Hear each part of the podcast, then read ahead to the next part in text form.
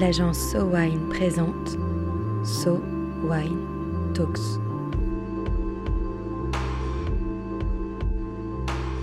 La première série de podcasts analysant les tendances marketing et communication dans l'univers du vin et des spiritueux.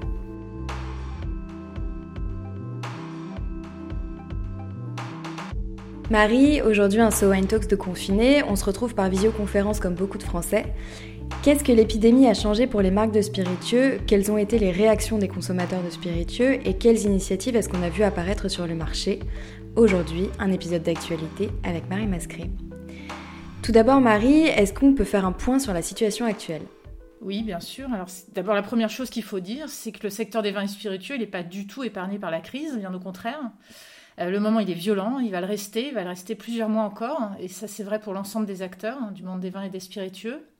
Euh, d'abord, bah, premier constat, tous les lieux de consommation qu'on appelle on-premise, c'est-à-dire les bars, les cafés, les hôtels, les restaurants, ils sont fermés. Euh, les cavistes, pour ceux qui ont pu rester ouverts, eux, ils ont dû s'adapter. Alors, il y en a qui sont adaptés avec du click and collect, il y en a qui se sont adaptés avec de la livraison.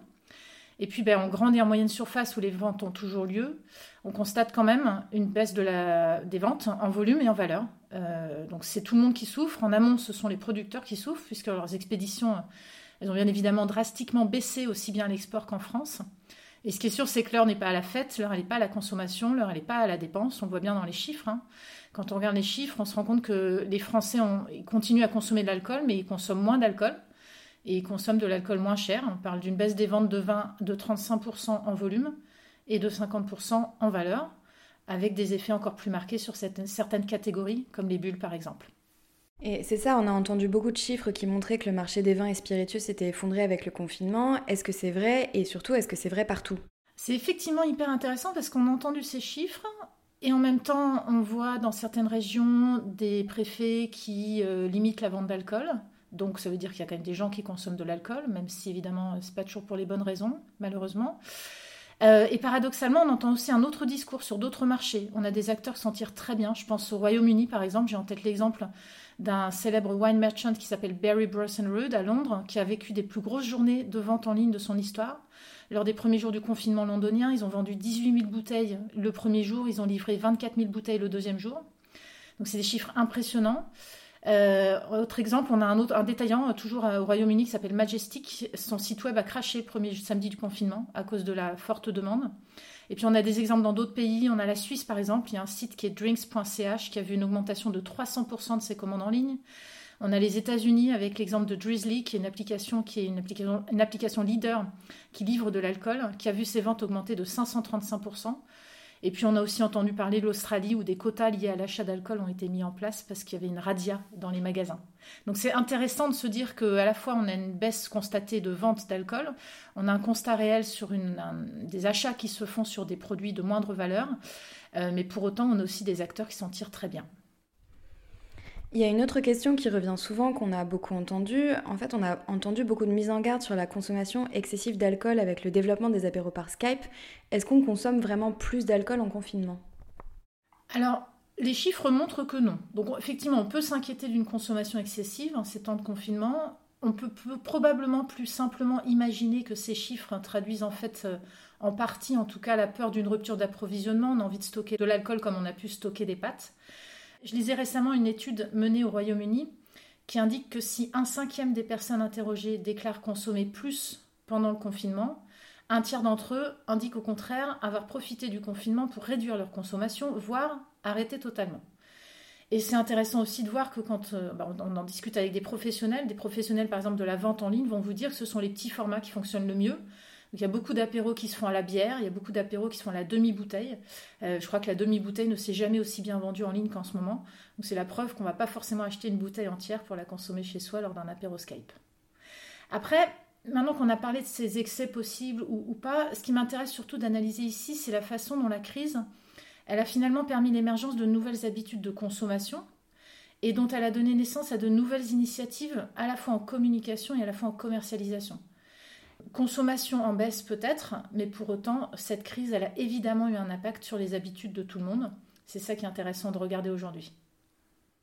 Et quel genre de nouvelles initiatives est-ce que vous voyez apparaître alors?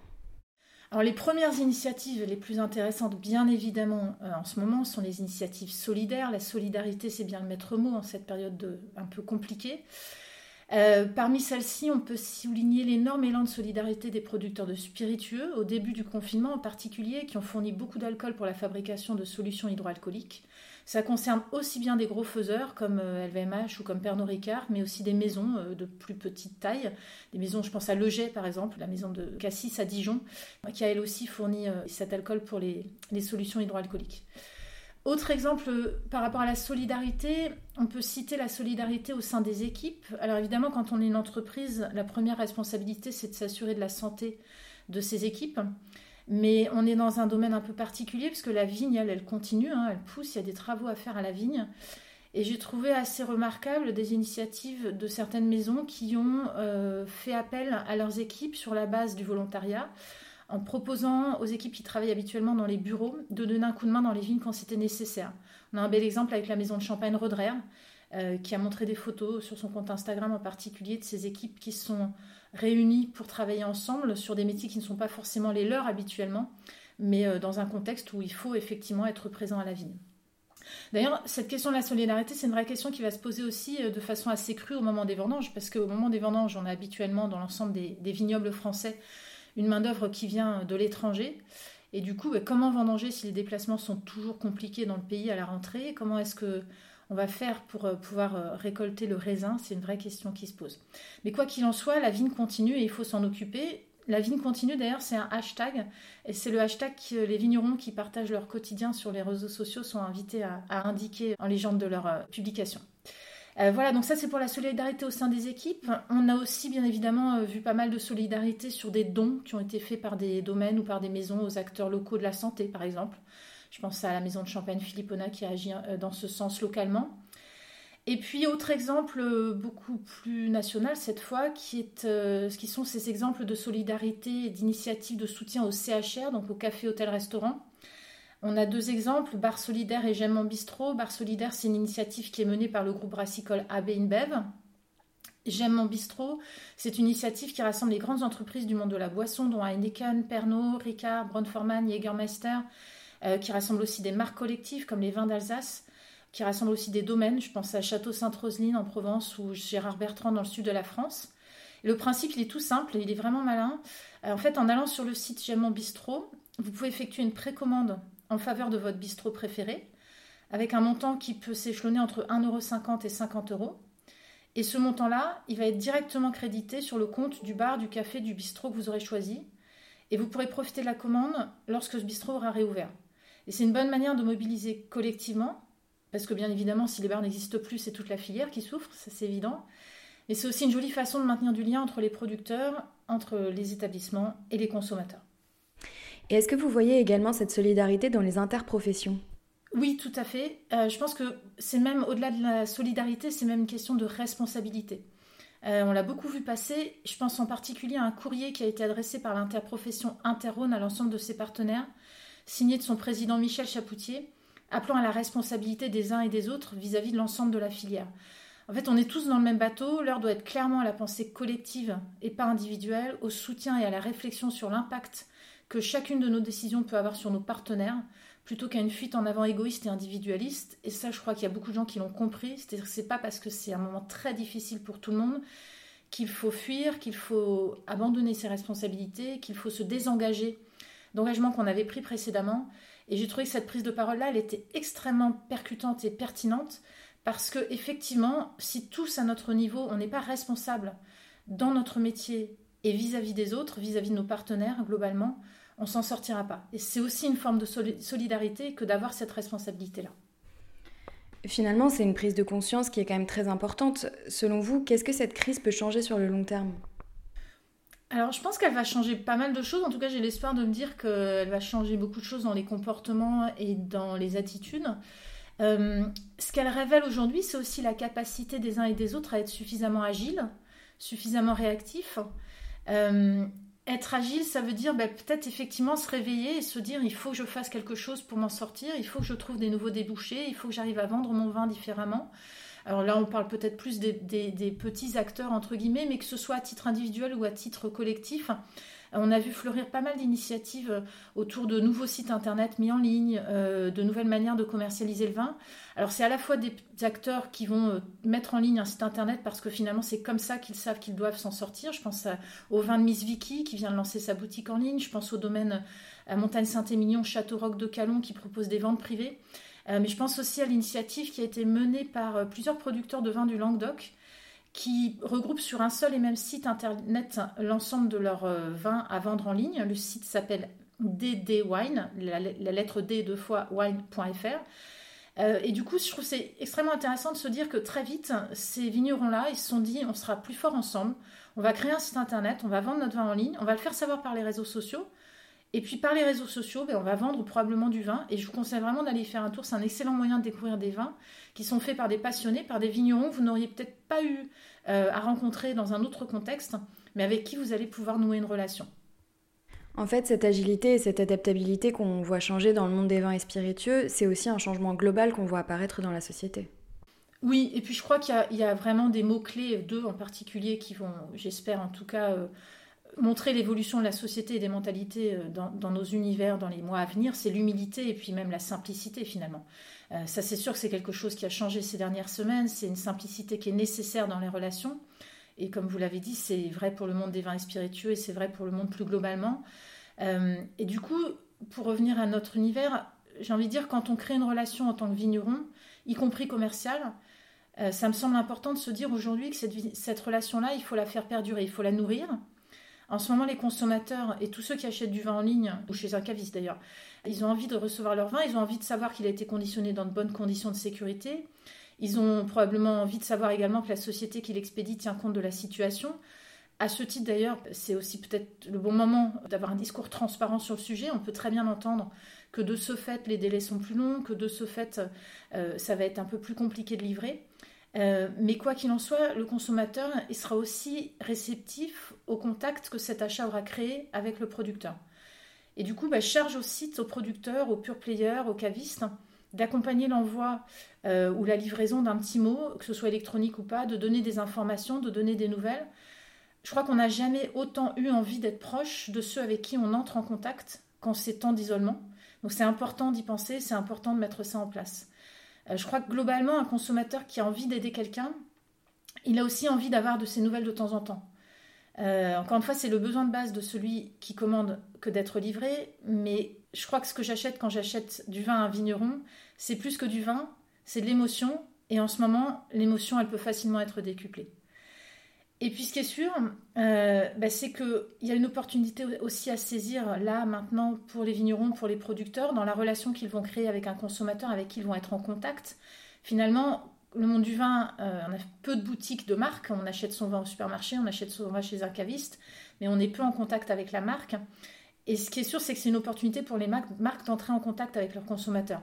Euh, sur la catégorie vin, bière, spiritueux, le consommateur, il a bien plus envie de commander son vin auprès de quelqu'un qu'il connaît, que ce soit en ligne ou encore une fois ou son caviste, que de faire la queue dans, devant un magasin, au risque de ne pas trouver la référence qu'il a envie d'avoir. Et du coup, il va plutôt se tourner vers des fournisseurs qui ont des bonnes références ou vers des vignerons qu'il a envie d'aider. Et à ce titre, c'est intéressant de voir que quand on interroge les acteurs du monde du vin et des spiritueux en France, on se rend compte qu'il y en a aussi qui s'en sortent très bien.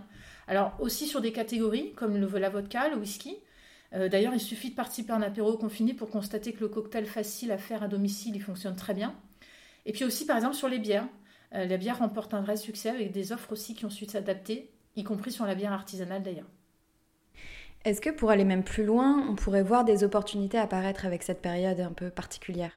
Oui, complètement. Alors, une des opportunités, c'est cette capacité que les marques vont avoir à se tourner plus directement vers, vers les consommateurs. Euh, je crois que c'est vraiment une opportunité de demain. Ça concerne des grands acteurs, mais ça peut aussi concerner des petites maisons. Euh, certains l'ont compris depuis longtemps. Je pense à la maison de champagne Boiselle qui est historiquement très présente sur la vente directe. Et ce qui est intéressant aussi de constater, c'est que ça n'est pas parce que le consommateur va acheter son vin en direct que pour autant il ne l'achètera plus jamais chez son caviste ou qu'il ne le commandera plus jamais au restaurant. Au contraire même. Le fait d'avoir le sentiment, quand on est un consommateur, d'avoir une relation privilégiée avec une marque, avec un vigneron, avec un producteur, ça vous rend encore plus fier de revendiquer cette relation-là et ça vous donne encore plus envie de l'acheter à chaque occasion. Au fond, selon vous, qu'est-ce qu'on pourrait retenir de toute cette période? Moi, le mot-clé que j'ai envie de retenir de la période, c'est le mot convivialité, en fait. C'est un peu le, point commun à, tous ces, à toutes ces idées qu'on vient d'évoquer, à tous ces constats qu'on vient de faire. Euh, cette convivialité, finalement, c'est celle qui nous manque à tous, c'est celle dont nous sommes privés, c'est celle qu'on tente de recréer comme on peut. Donc, on a parlé effectivement du succès des apéros confinés. D'ailleurs, on consomme moins, mais alors on est les champions de l'apéro confiné. Moi, le premier jour, euh, le premier vendredi, la première semaine, euh, au réveil, j'avais trois textos me proposant trois apéros confinés pour le soir même. Donc, bien évidemment, je les ai étalés sur les jours suivants, mais c'est devenu un rendez-vous, c'est devenu un rite. L'apéro, c'est un moment français, c'est un acte social. C'est d'autant plus renforcé que l'apéro, globalement, c'est aussi le moment qui vous permet de passer du moment où vous travaillez au moment où vous rentrez dans la vie privée. Donc on a encore plus envie de passer euh, ce moment d'apéro confiné en transition parce que finalement, euh, bah, quand on travaille en télétravail de chez soi, on a un peu du mal à faire la distinction entre le moment euh, pro et le moment privé. C'est un moment de détente. Et puis c'est aussi un peu un moment de rébellion, c'est un moment où on se dit mais si, je continue ma vie d'avant en fait finalement. On m'a privé de beaucoup de choses là pendant ces deux mois de confinement, mais avec l'apéro je continue ma vie d'avant. C'est intéressant aussi, je trouve, de voir qu'en général, alors chacun a peut-être fait des apéros différents, mais je trouve que l'apéro, il s'éternise jamais en fait. L'apéro, il dure grosso modo une heure. Et puis au bout d'une heure, tout le monde se dit au revoir. Une fois qu'on a, qu'on a passé en revue euh, tout ce qui s'est passé dans la semaine, qu'on a parlé de la crise, de ce qui va se passer demain, euh, on se dit au revoir. Mais avant ça, avant de se dire au revoir, on a quand même partagé avec ses, voisins d'un perro confiné euh, ce qu'on a bu. On se dit ce qu'on boit. On se dit, toi, tu bois une bière, c'est quelle bière tu l'as eu où Et toi, quel est le vin, quel est le producteur, etc. Donc c'est intéressant aussi de se dire que on fait acte de résistance, on fait perdurer une tradition française, on trinque face à l'écran et puis on partage avec ceux qu'on aime, ceux que l'on aime. Voilà, ça c'est vraiment le mot-clé pour moi, c'est la convivialité. Cette convivialité, d'ailleurs, on ne la retrouve pas que dans les apéros confinés. C'est aussi euh, un nouveau mode de communication qui s'est beaucoup développé ces dernières semaines. C'est tout ce qui est dégustation partagée via les réseaux sociaux, via les Insta Live par exemple, qui peuvent être organisés alors soit par des sommeliers, je pense aux Insta Live de Manuel Perrondé avec chef d'œuvre, euh, soit par des marques, je pense à la maison de champagne Krug, qui organise des discussions en direct sur Instagram L'idée, c'est pas du tout de l'apéro, c'est de la dégustation, de la découverte, la discussion, de l'échange. Chez Krug, on parle aussi beaucoup musique. Et ça permet à qui veut de rejoindre euh, un moment de convivialité, un rendez-vous. Alors chez Krug, ça s'appelle les Krug Connect. Euh, c'est un moment assez fou finalement, parce que rendez-vous compte, ça veut dire quoi? Ça veut dire qu'en tant que marque, on a une opportunité incroyable d'échanger avec ses plus grands amateurs. Et puis en tant que consommateur, les réseaux sociaux et le contexte particulier vous donnent la possibilité d'échanger avec des personnes que vous n'auriez jamais osé imaginer approcher en temps normal. Et ça s'observe aussi euh, chez des producteurs, donc, et puis également bah, chez des interprofessions. On a l'exemple avec les Insta Live de Vin de Provence, qui là plus globalement permettent d'échanger avec des vignerons de Provence via le compte Instagram des Vins de Provence. Donc la convivialité, c'est vraiment le mot-clé. Et toutes ces initiatives-là, où finalement on se rend compte que l'essentiel, et peut-être plus tant dans cette euh, ultra euh, connectivité et puis euh, dans cette ultra occupation qu'on a tous, mais dans, et c'est pas que dans le monde des vins spiritueux, dans le retour à l'essentiel qui est le rapport humain, qui est le moment de partage, qui est le moment de solidarité, qui est le fait de faire face à ses responsabilités, et puis qui est ce retour à la simplicité. Encore une fois, je, je le résume sous le mot convivialité, ça fait du bien. Euh, c'est ça qu'il faut retenir pour demain, à mon avis. C'est vraiment garder en tête, encore une fois, ces notions de responsabilité, de solidarité, d'agilité, de simplicité. Pourquoi faire? Bah, Pour réinventer la relation entre le producteur, le distributeur et le consommateur. La faire perdurer, mais la réinventer, faire en sorte qu'on fasse les choses autrement. Et c'est à ça qu'on travaille chez Sowen avec nos clients. On les accompagne pour qu'ils sortent grandis de cette situation, pour qu'ils se réinventent si nécessaire, euh, pour qu'ils soient encore mieux armés pour relever les défis de demain le pouvoir de la marque, s'exprime d'autant plus dans le contexte actuel, dans la mesure où le consommateur est en recherche de valeurs refuge, réassurantes, et il est en recherche de valeurs humaines, de relations. Donc on aide les marques à travailler sur leur notion d'utilité, comment faire pour être une marque qui fait sens, qui sait créer du lien et qui sait partager sa vision? Paradoxalement, les mesures de distanciation sociale ont permis de reconsidérer l'importance que l'on donne à la convivialité, au contact humain. Le confinement peut être l'occasion pour les marques ou les producteurs de se rapprocher de leurs consommateurs en imaginant de nouvelles méthodes de vente ou encore en utilisant les réseaux sociaux pour présenter leurs méthodes de production et leurs conseils de dégustation. Cette période particulière peut être pour chacun l'occasion de refaire le point et de trouver de nouvelles façons d'être proche en étant loin. So Wine Talks reviendra dans quelques semaines pour décrypter à nouveau les tendances de consommation du vin et des spiritueux. En attendant, si vous avez aimé cet épisode, n'hésitez pas à le partager sur Twitter et Facebook et à nous donner des étoiles sur iTunes. À très vite.